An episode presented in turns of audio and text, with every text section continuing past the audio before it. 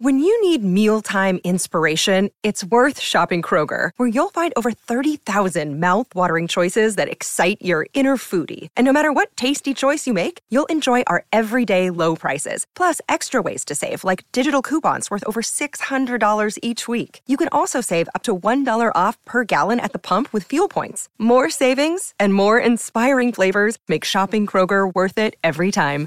Kroger, fresh for everyone. Fuel restrictions apply.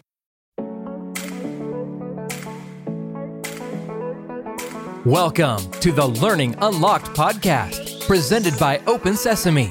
Taking a deep dive into the global world of learning and development with practical tips and tricks, along with insights from leading brands and the people that make them work. This is Learning Unlocked. Now, here's your host, Brian Berger. My guest is Lou Adler. He is the founder and CEO of the Adler Group. You can find him online at louadlergroup.com. Lou has worked with many, many hiring managers and recruiters. He's been doing this for the past 20 years and uh, is one of the foremost experts in this category. Lou, thanks for joining me on the Learning Unlock podcast. How are you? I'm doing great, Brian, and thank you very much for inviting me. I've been doing this for 40 plus years, so I've been doing this a long, long time. So, okay, let's start there. I mean, 40 years ago, things were a lot different than they are today. What are some of the biggest hiring changes that you've seen over the course of your career? Yeah, that's a pretty cool question. I didn't think I'd set you up for that one. Uh, but quite frankly, I don't think that much has changed, although people think a lot has changed. What's changed mostly is that people can change jobs easier with job boards, uh, and there's dozens of them, and they some of them have come and gone, and now you got LinkedIn and you got Indeed, and you got ZipRecruiter, now you got Talent.com. So it's easier. The barriers to finding another job are a lot easier. Uh, so when people get aggravated today, they can leave and find another job if, in 24 to 48 hours, at least start applying. Uh, in the olden days, you got to look in a newspaper and find a job and put a resume together and mail it. Uh, so the speed of finding a job has changed. I don't know that human nature has fundamentally changed. But what it's made, it's easier to leave. And I don't know that's a good thing or a bad thing. And there's probably some balance. It's too easy to leave. In the olden days, if you got aggravated with your boss or something, two weeks later, before you got that interview, you kind of went through it. If it wasn't, it was just a temporary problem. Today, you get aggravated, 48 hours, you're ready to go. And I think that it's created a short term mindset, which I think is inappropriate and has actually been damaging in the long run. Yeah, I mean, that's interesting. In any relationship, I don't care if it's dating or your work relationship, if you feel like I can get out of this pretty easily, I can get back on the menu and, and find out, you know, if I can better my situation, I don't know that that's necessarily a good thing. It would seem to me that, you know, maybe people are a little impatient or just not willing to work through things as much because of the ease, like you said, of getting on a job board and finding all these different opportunities that are out there. Absolutely. And the worst thing is it forces short term thinking. So the decision to leave and accept another job is based on avoiding pain, not on improving your career growth path, which is a much harder decision to make. So short term thinking has really been the biggest change that I've seen. And as I say, I don't know that it's been a positive. And I think if you look at job satisfaction over the last 20, 30 years, it hasn't improved at all. It's gotten, you know, people are only a third of the people are fully satisfied, a third are okay, and a third are disappointed. So that hasn't changed over the years. So, Lou, the other thing going on right now is we've got the great resignation. So, you know, we've got a couple million people in the US alone resigning every month from their job. So, between, hey, I can change jobs pretty easily because of job boards and I'm impatient and I want to upgrade my situation, and the great resignation where there are less jobs now or more jobs that need to be filled this is a really unique time. Yeah, no question about it. Because you look at it, uh, it's about two. The quit rate's a little less than three percent per month in the last three or four months, and it's it's usually about one and a half to two percent. But you think about it, you multiply that over the course of the year, three little less than three percent, twelve months is a little. It's about a third of the people are leaving in jobs every year. So again, it just perpetuates this short-term thinking. Uh, I'm going to leave to avoid pain if my new job is less painful, I'll take it. But then 30 to 60 days later, you say, oh, this job isn't any better than I had. I'm making a little bit more money, but I'm not any happier. And it, uh, you get into this job hunting syndrome, uh, which is damaging in the long run. One of the things that you talk about is hiring for the anniversary date rather than the start date. Explain what that means to our audience. Well, what it means from my standpoint, so my perspective is as a recruiter. I have to put a person in a job and recommend that person go to a job. And I only, and I'm an outside recruiter, so I only get paid if the person, well, I might get paid earlier, but I basically get paid to find people to put in jobs. But early on, I put in a one year guarantee, basically saying, now, you, the candidate, will like this job for a year and you won't quit. And hiring manager, you'll like this person, you want to promote him after a year. So the idea of hiring for the anniversary date says, on the anniversary date, the candidate says, I'm glad I took this job and I'm glad I'm still here. Hiring manager says, I'm glad I hired that person and I wanted to stay here. That is a tougher decision because you got to look at all of the variables that go on with job satisfaction. Do I like this work? Am I good at this work? Can I work with the team? Uh, can I work with the manager and manage? Hey, can this person work with the team, achieve results, make things happen? So it's a much more complicated decision uh, that takes time and effort. So I always say is to get there, you got to spend more time with fewer people if you're the company on the hiring side. But as a candidate, you got to look very carefully at is this the right career move for me, not just the right money move, what I got on the start date. And I think too many people focus on the offer package, not what they're going to be doing over the course of a year, and if it's really a place they want to grow and develop their careers. What's the difference between a great hire and a great candidate? Yeah, and I actually when I take search assignments, and I actually had a, a client this morning was a mid-sized retail company looking for a director uh, to run all their stores. I just said, what does this person need to do over the course of the year that you would consider the person being successful? And it's always five or six performance objectives. In this case, it was evaluate the current store distribution chain, uh, evaluate the leadership team, but there's a bunch of tasks a great hire and on their job description though it didn't say any of that. It basically said we need someone with 10 years experience in retail uh, had these kinds of skills had these kinds of personalities had this kind of education. So a great candidate meets the buzz list or the laundry list of skills experience and competencies. And they also agree to this job uh, and the criteria on the job.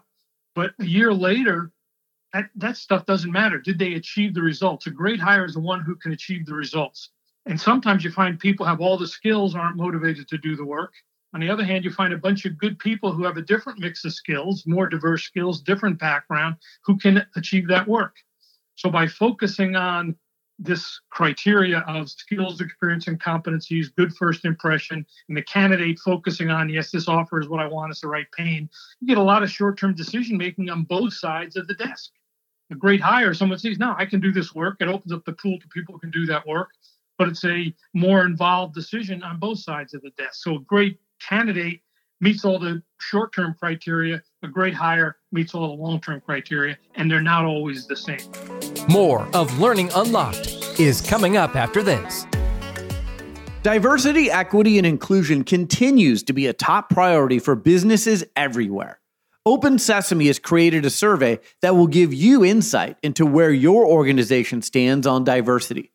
Aside from being educational, this survey is a powerful tool to help you understand areas of improvement and spark conversations about strategies for creating a more inclusive and equitable workplace. After you take the short survey, you'll get access to Open Sesame's DEI Toolkit, an online hub where you can find additional resources. Visit opensesame.com today to start your survey.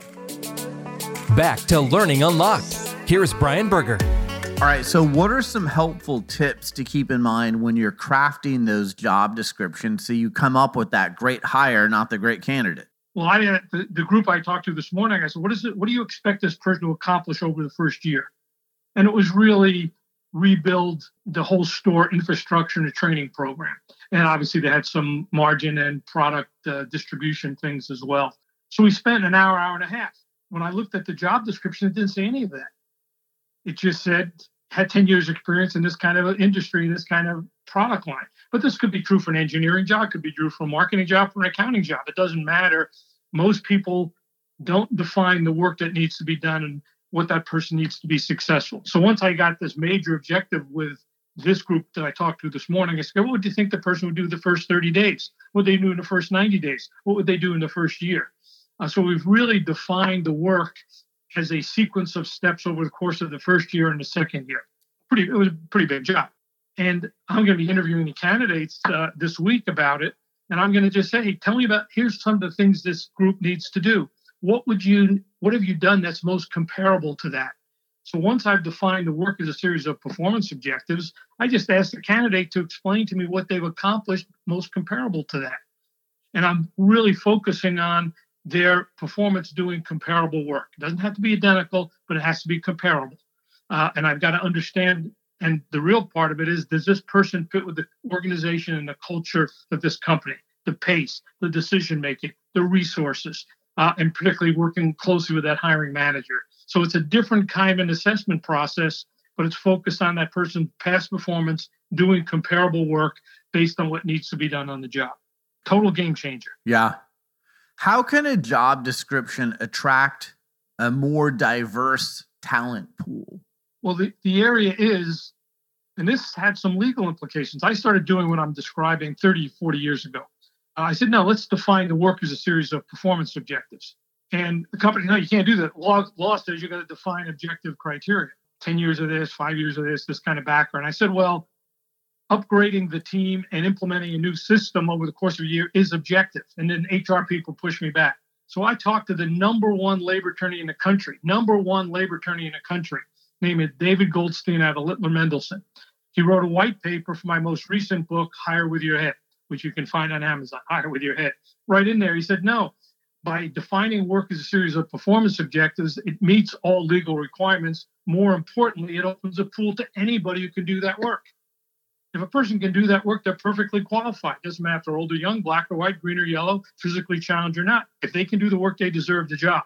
So just by focusing on performance criteria, you open up the pool to everybody.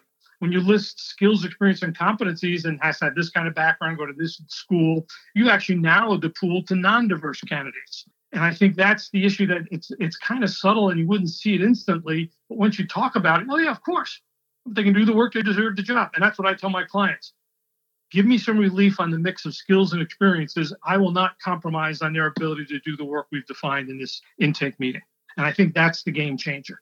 Lou, we hear about culture all the time, and especially in the last couple years. What are companies doing around mental health? What are they doing around diversity? And you know, what are they doing around you know they're allowing me to work remote or you know they understand I have a family and you know I've got some priorities there.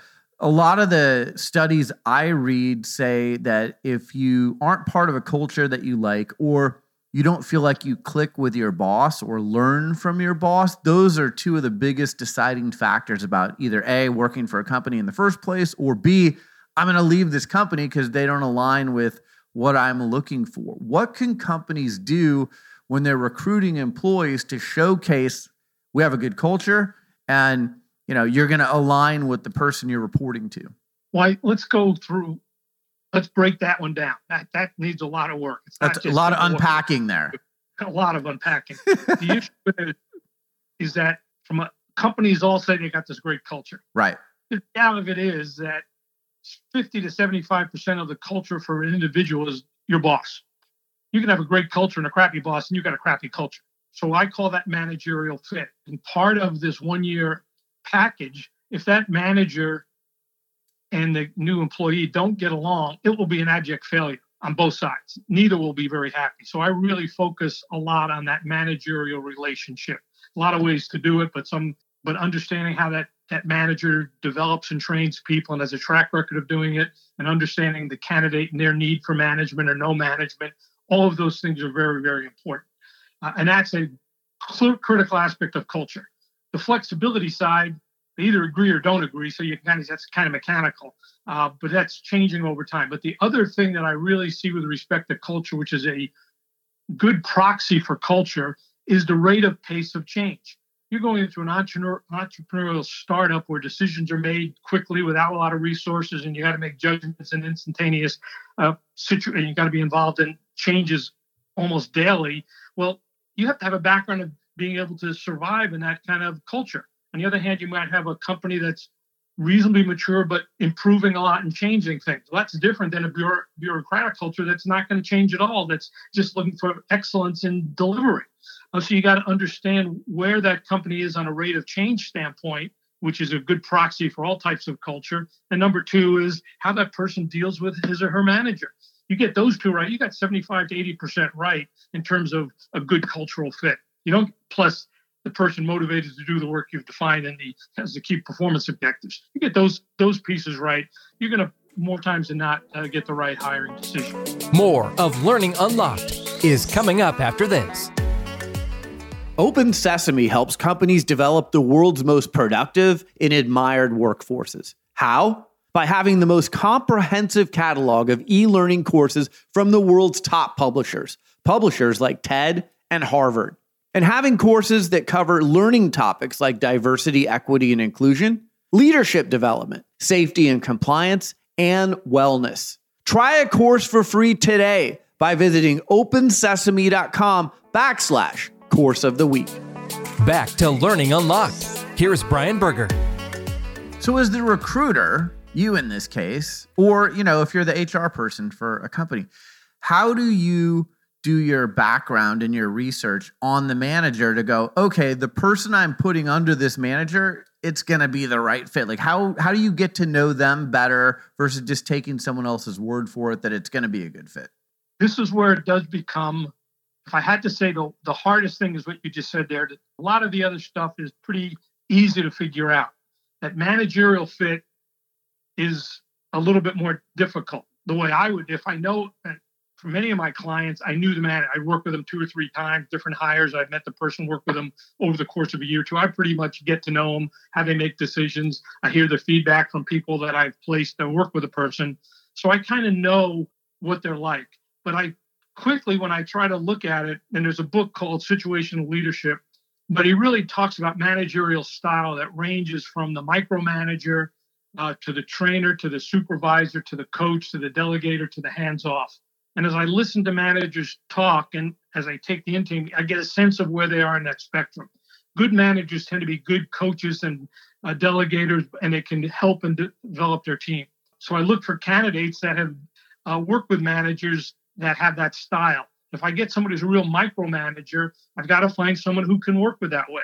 If I find a manager who's very hands off and just says, I just want a person to do it, I don't want to manage or coach them or train them, well, I got to find somebody who can deal with that kind of manager. But that is the harder part. That, and I would say most managers and most recruiters and most interviewers don't ever consider. But in my mind, when I was giving a year guarantee, that's where most people fail. It wasn't their inability to do the work, it was the clash and styles between the manager and the new employee. So it's not insignificant. It takes a lot of work. This morning, I was doing that. I'm not doing the recruiting, I'm helping this company find a few people, but I'm starting to get to know the VP and the president of the company. It's a mid-sized company, but uh, I kind of understand their style. I just ask them, how do you, what kind of people do you like? What's the best person to work for you? So you start asking questions and understand uh, that their methodology of managing and developing people. Just a couple minutes left. With a lot of companies going hybrid remote, the pool of candidates is larger. Uh, you can have someone working in another country for you or in a different part of the country for you. And it used to be, you know, you got to be in the office, you got to be in the same city. And if you're not, then that's a deal breaker. How has that changed recruiting for you? Well, it's profound. I mean, there's no question about it. Since I haven't recruited in this COVID epidemic, I can't say I have personal experience other than I talk to candidates all the time and I talk to managers all the time. It is going to happen that people will be more flexible uh, and companies have to be able to deal with that. What I see is some kind of hybrid going forward of hybrid of work where, hey, you work part time, uh, you work part of your time at home or in a flex office, and a couple of days a week you'll come in, or one week you'll be on site. I've got one woman who's the uh, VP of a, another company where she lives in Southern California. Her headquarters is New York. She said, I took the job because I only have to be in New York three days a, a month. So I leave on a Monday and I come back on a Friday. And then I do my other work while I'm home in Southern California. And she says I travel probably one other week in there. But I think this idea of flexible location is going to be critical, and companies have to learn to adapt to it, and employees have to learn to adapt to it. But I do think, from a longer term standpoint, if you're not face to face with your team and your boss, uh, you're just going to be more of a gig worker. Uh, and you'll just be doing that same kind of work on a consistent basis. It's pretty hard to trust somebody and know somebody if you don't see them one on one. So that that issue of I think totally working at home and out of the office will be career limiting for certain people. For most people, I just don't see how you're going to get promoted if you don't know your people. And how can you be a manager uh, if you're not working close with your person? The woman I talked to this morning, she said, I'm on the road two weeks a month. I come into the office one week, is a totally different person, but I'm with my team out there in the field. That's where I meet them you know so um, now she happens to have offices around the country so or stores around the country she can do that but i think that's going to be the way you're going to have to manage and work with people in the future. At some point in time you're going to have to get together pretty regularly. So i mean that kind of changes the skill set of a manager right? Like it used to be you manage in the office you manage in person. Now you got to learn how to manage remotely as part of your job. And i think that's going to be a tough one. I don't think a lot of it is going to be a tough one. I think it's going to be make managing a tougher job Interesting. You're absolutely right. I don't think that's going to be easy. And being first line manager, you have direct staff reporting to you, that's probably the toughest job in the world, and it's going to be tougher. Managing managers is actually a lot easier because you don't have. I mean, if you got uh, three managers and each manager's got seven people, you only have to manage the three people. You don't have to manage all the seven of each one of them. So, uh, managing managers is an easier job than managing professional staff or uh, staff of 10 to 15 people. So interesting dynamic that's taking place right now. Work is definitely changing uh, as a result of COVID and how people work and how they respond. And you added at the top of the uh, call, turnover is profound. You don't manage right, you don't see right, you don't know if a person's leaving or not. So I mean, it's it changes the whole dynamic of work, and I think we have to go through that. It's going to change over the next year or two. Lou Adler, founder and CEO of the Adler Group. Find him online at louadlergroup.com. I'm looking forward to a webinar that I'm going to be doing with Lou on opensesame.com. It's going to take place on April 12th. If you're listening to this after April 12th, you can watch it on demand at opensesame.com. Lou, thanks again for joining me on the Learning Unlock podcast. Great. Thank you very much, Brian, for inviting me. I hope this was helpful information. Thanks for listening to Learning Unlocked, presented by Open Sesame. Download this and every episode on Apple Podcasts and Spotify. Learning Unlocked is produced by Griggs Productions.